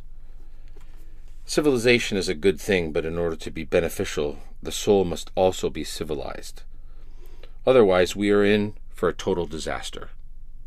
St. Cosmas, St. Cosmas at Tolosa Philotheou lived from 1714 to 1779. His feast days on August 24th. St. Cosmas said, Evil will come from those who are educated. This prophecy of St. Cosmas refers to educated people who do not have fear of God. Despite the fact that science has advanced so much and made tremendous progress, when it tries to help people, it often ends up harming them, unintentionally. God allows man to do whatever he wants, but when we don't listen to him, we end up in disaster. The very things we create destroy us. What have we achieved in this century with our civilization? We've driven people mad and have polluted the atmosphere and the environment. When the wheel leaves its axis, it spins aimlessly out of control. Similarly, when people stray from God's harmony, they are tormented. In the past, people suffered from wars. Today, they suffer from civilization. Then war made them leave the cities and go to the villages where they lived off a small field. Now they will abandon the cities on account of civilization, because they can no longer live in them. In the past, wars brought about death. Now it is civilization that brings about diseases. Geronda, why has the death rate from cancer gone up so much? It's the result of what they did at Chernobyl. Footnote A city of the Ukraine, site of a major nuclear power plant accident on the 16th of April 1986. This is all man made. We live in such a crippled world. Can you think of a time when so many people were sick? It was not like that in the old days. Now, all the letters I get in the mail are about cancer, or mental disease, or strokes, or broken homes. This is what I hear every day. In the past, cancer was rare. You see, back then people led a natural life. God, of course, allowed illness, but that's another matter. People ate natural foods and were full of health fruits, onions, tomatoes, and so on. They were all pure. Now, even natural foods make people sick because everything around us is contaminated. If things were this way back then, my eating habits would have killed me, since being a monk, I ate only leeks, lettuce, onions, and cabbage from my garden. And yet I lived on that diet for years, and I was so healthy. Now they use fertilizers and pesticides. Think of all the diseases brought on by food and stress. When science is used indiscriminately, thousands of lives are ruined. Geronda, in the past, why did people bear asceticism better and were much healthier than they are today? Did the foods they ate also help? Yes, because back then food was pure. This is beyond question. Then they used to eat everything ripened. Now they cut everything before it ripens so that it does not spoil and they keep it in refrigerators. The fruit is gathered while still green and left to ripen. In the old days, fruit would get ripe while on the tree, and then it would either fall from it or drop in your palm the moment you touched it. But besides eating good quality, healthy foods, bread and butter and milk were very nutritious foods for children because people would also use their mind and could tell if they got sick because of something they ate. Today, our food is adulterated, and on top of that, people will not put their mind to work. And look at how many of the things that we make today are useless. We have gradually done away with wool. It's difficult to find a wool, woolen sweater to absorb your sweat. I put on a woolen undershirt and I can tell right away if it has synthetic material in it because my body cannot breathe. I experience discomfort and I feel like I am about to suffocate. And they consider synthetic fabrics better, sturdier. They consider it progress. But are these things really healthy? You consider the way they make them, they're actually quite unhealthy. And the labels will still say pure virgin wool.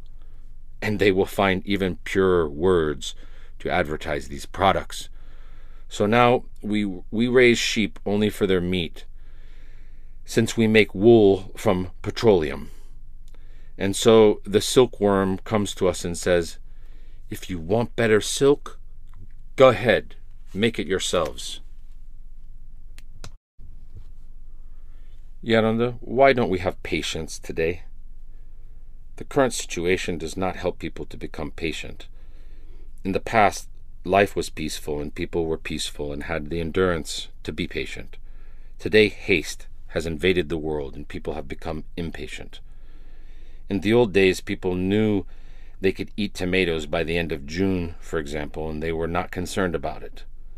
They would wait until August to eat a watermelon. They knew in what season they would eat melons or figs. But today they'll import tomatoes from Egypt earlier rather than eat oranges which contain the same vitamins. You may tell someone, Come on, why don't you wait and find something else to eat now? But no, he'd rather go to Egypt and get tomatoes. When people in Crete realized that, they started constructing hothouses in order to grow tomatoes faster. Now they constructed hothouses everywhere in order to have tomatoes available in the winter. They will work themselves to death to build greenhouses to grow all kinds of food and make them available throughout the year so that people will not have to wait. And let's say that this is not that bad. But they go even further. The tomatoes are green in the evening. In the morning, they have turned into plum red tomatoes. I scolded an officer of state once regarding this matter. Having greenhouses is one thing, I said, but using hormones to ripen the fruits, tomatoes, and so on overnight is going too far, because people who are hormone sensitive will be harmed. They have destroyed the animals too. Chickens, cattle, they're all affected. They use hormones to make 40 day old animal appear like it is six months old. Can anyone who eats this meat benefit from it? They give hormones to cows and they produce more milk than the farmers can distribute to market. As a result, the prices fall and producers go on strike. They pour the milk on the streets, and in the meantime, we drink milk with hormones. Whereas if we left everything the way God made it, all would go well and people would have pure milk to drink. Notice how hormones make everything tasteless. Tasteless people, tasteless things, everything's tasteless. Even life itself has no taste. Nowadays, young people lost their zest for life. You ask them, What will give you peace? Nothing, they reply. Such vigorous young men, and nothing pleases them. What has happened to us? We believe that we will correct God with our inventions. We turn night into day so that the hens will lay eggs. And have you seen these eggs? If God has made the moon shine like the sun, people would have gone mad. God created the night so that we may take some rest. And look at us. We have lost our peace of mind. The hothouses, the use of hormones in produce and in animals have made people impatient. In the old days, we knew that we could reach a certain place on foot in a certain amount of time. Those with stronger legs would get there a bit sooner. Later, we invented carriages, then cars, airplanes, and so on. We try constantly to discover faster and faster means of transportation. There is an airplane which covers the distance between France and America in three hours footnote the elders referring to the long range supersonic passenger Concorde that flies faster than the speed of sound. But when someone goes from one climate to the other with such great speed, it's not good. Even the sudden change of time itself can be confusing. Hurry, hurry! Gradually, man will enter a projectile and will, with the squeeze of a trigger, this projectile will be launched only to burst open at some point and allow a madman to emerge. Where is all this taking us? We are heading straight to the madhouse. They have poisoned the air, but it is the bones of the dead that bother them? Geronda, they're thinking of starting to burn the dead for sanitation purposes and for saving space. For sanitation purposes? Listen to that. Aren't they ashamed to even say that? They've polluted the entire atmosphere and they worry about the bones of the dead. After all, the bones are clean. And what is this idea of saving space?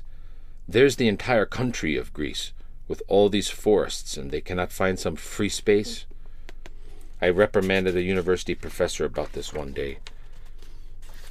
How come they can find space for garbage but not for bones that are sacred after all? Isn't there any free space anywhere? And do they realize how many bones of saints may be among them? They don't even think of this. In Europe, they burn the dead, not because of lack of space, but because they consider it progressive. They will not open a forest, but they will burn the dead to make space. They turn the dead into ashes and place them in a tiny box for more convenience, and they consider this progress. This way, the nihilists get their way, which is to eliminate religious and moral principles, everything, human beings included. They don't want anything to remind people of their parents, their grandparents, or the life of their ancestors. They want people to be divorced from their own tradition. They want to make them forget the future life and to tie them down to this one. But they say, under that there's a real problem in some municipalities in Athens. They have no space to bury the dead. There is so much space. How come they cannot spare some? There are so many public grounds outside Athens. I know many powerful people who own, own large areas of land out there. Can't they convert them into a cemetery? And by the way, most people come from the provinces. Why don't they take them back to their place of birth? They should bury each person in the place of their birth. And except for the transportation cost, the rest of the expenses will be lower too, they must issue an order that anyone who has come to Athens recently from the provinces is to be buried in their place of origin. And this is better. Now, for those who have been in Athens for three generations, they should find a way of burying them there. And later, when they exhume the bones, they can dig deeper graves and place the bones there. Is that difficult? People can dig so deep into the earth to extract coal let them make the effort to prepare some large area to gather all the bones. There's no respect left. And you can see what is happening now. Old parents are being put away in retirement homes. In the old days, they used to even take care even of their aged oxen. They would not slaughter them because they, they thought we have eaten bread through them, as the saying goes. In the past, there was such respect for the dead. I remember the risks we took to bury the dead during the war. Not only the priest, who was obliged to go anyway, took risks, but also the soldiers who had to carry the dead through the snow, in freezing cold, under enemy fire. In 1945, during the war, before I joined the army, I used to transport the dead with the church sexton. The priest went ahead with the censer, and we followed. When we heard a bullet fly by, we would fall to the ground. It was difficult to get up after that, and when we heard another bullet again, we would fall to the ground. Later, while still serving during the war, we did not have boots and had to go barefoot in the snow, and they ordered us to go and remove the, sh- the shoes of some soldiers who had died. Not one of us moved. But those good years are gone now problem is that those in power who could protest are not doing so because they support cremation. As for the church, since this problem has come up, it must take a position and resolve it. Otherwise, we will leave the charge of spiritual things to lay people, and whatever they say will become the rule. This is impiety. How can people have God's blessing under these circumstances? They are trying to gradually degrade human beings, but it will not happen that way they want. Somehow ample space will be found. You'll see. It will. Pollution and destruction of the environment. The sun is hot in the Sinai Desert even in winter because they have open holes in the atmosphere. Without the northerly breeze, it's impossible to stand under the sun for long. Yet, under what's going to happen with the ozone? We must show a little bit of patience until the scientists go up there with five kilos of putty and plug the hole up. Yes, let them go up to plug the holes, and they will realize that God has made everything to be good, to be in perfect harmony, and perhaps then they will say to the Lord, Have mercy on us, we did not do things right. Let's pray that the hole which has been opened in the atmosphere will be closed. Indeed, a bowl full of the wrath of God is now open in the sky and is causing trees and plants to wilt and dry up. See the book of the Revelation, chapter 15, verse 7. But God could do away with this problem. And now look at how cunning some people are. In order to get money out of the very wealthy, they spread the rumor that a hole has opened in the atmosphere and that the world will vanish. The only way to save the world is for scientists to dig deep into the earth and avoid the sun. Of course, this cannot happen and so they change their story and make another claim that facilities will be built on the moon restaurants, hotels, housing, and people will go there. And they're even taking down payments to secure a spot. The whole thing is a lie. There's nothing up on the moon. Human beings cannot live there. Only one or two persons went up there in a capsule and came back. And there are some people who believe this nonsense and pay money for it. Geronda, many people worry about air pollution. This is why they must put pressure on factory owners to place anti pollution devices and save people from all the smog. Instead of bribing members of parliament to take care of their interests, they should pay a little more money to install anti pollution equipment in their factories. In the old days, there was no smog, no contamination like we have today. Today, everything is polluted, and people take that to be progress. How could this ever be considered progress when they are destroying human beings? You go out of your house and the air smells of fumes. As soon as you open the window, the smog comes in and sticks on your skin. Even when you wash your hands, you cannot get rid of it because it is not something pure. Smoke from the fireplace is exhaled by our lungs when we cough, but smog will not be exhaled because it contains oils and gets stuck there. In apartment buildings, people are piled up one on top of the other. When one dusts their clothes, the dust falls on the balcony below. I take pity on those who live on the first floor. They get all the dust and garbage of their upstairs neighbors. They have their clothes hanging out to dry on their window, happens to be open, and people throw their dusting from the floor above with no consideration for those below. In the old days, these modern apartment buildings would have been taken for prisons, like Yedi Kule, a Turkish name of a historical prison in the walls of Thessaloniki. It's just so dreadful. Years ago, our houses used to have a yard, animals, a garden, and a few trees where birds would gather. Nowadays, Geronda, if you live in the city, it's rare even to see a swallow. Are the swallows crazy to go and live there? Gradually, people will forget what a swallow looks like. In America, at the theology department of a university that specializes in the history of the Old and New Testament, in order to make students understand what wheat is, they cultivate some of it on their grounds. And in order to make students understand what a shepherd and ewe are, they, they brought a small flock of sheep with a shepherd holding a shepherd's rod. And they call this a university. The air has been polluted. Even in the winter, we can smell the stench of garbage. Imagine how bad it gets in the summer. And they won't spe- send an aeroplane to spray with disinfectant. We are lucky that God has made flowers with fragrant aromas. All these flowers, with their various forms and sizes, remove the stench with their fragrance. If we did not have that in the atmosphere, what would happen? It only takes one dead animal and the stench is unbearable. God takes such good care of us. What would we do if He ever abandoned us? With all these natural perfumes around, our own human stench goes unnoticed, and besides, flowers give us so much delight. Once a layperson came to my cell and asked me, What are you doing here day and night all the time? Everything around me was in full bloom, a slope full of flowers, there was a sweet fragrance everywhere.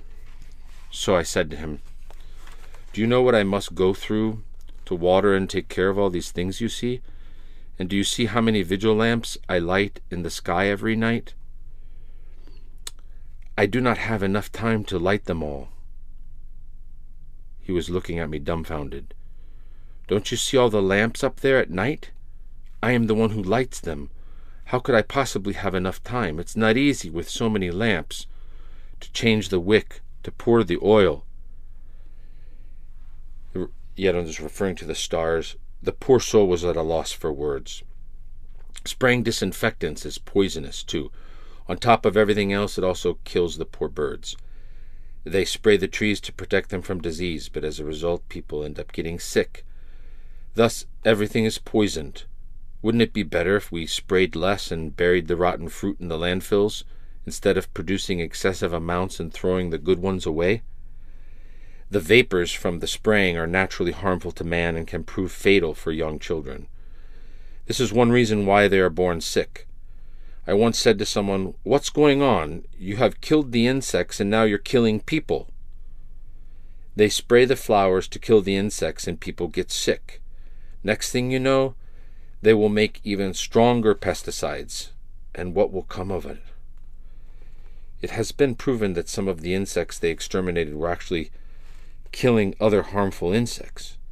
Now we try to develop these insects again so that they can kill the others. God has arranged everything so well. Wherever there are crickets, there are no mosquitoes. A person came to the cell with a small device that produced a harsher version of the cricket sound to repel mosquitoes. They have killed the crickets, which, after all, made a sweet sound, and now they're trying to imitate their sound, which God has made, with a battery run device. They have killed everything the crickets, the turtle doves, it's rare to even see a raven today. Soon we'll be exhibiting ravens in a bird cage. When you spray the trees, let God help you a little. If the pesticides don't go everywhere, it doesn't matter. We have all kinds of means today for so many things, but nothing to strengthen our faith.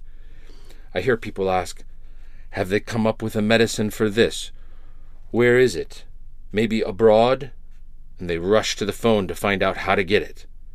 Gradually, lay people and even monastics are putting God aside. You see, if spiritual progress came first, if that was our priority, everything would be made holy and good.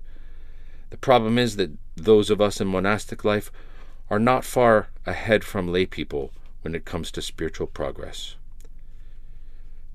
But Geronda, Dacus is, is harmful to the olive trees, an insect. Well, pray with the komboskini for the Dacus to leave the trees. Do not just rely on spraying. Try praying. Put some Christ in your work. We are making an effort to do things right as if we lived in the world, and it does not even cross our minds that we who live the monastic life must be concerned with the other world. We should not try to comp- compete with those who live in the world. Where is Christ? What have we done with him? I am not saying that you should not spray at all, but just keep in mind that others are still experimenting, testing chemicals, and so on. And when you must spray, you should always wear masks. It is better to have some fruit affected by Dacus than to try and spray everything in sight. Try and cut down on the number of sprayings.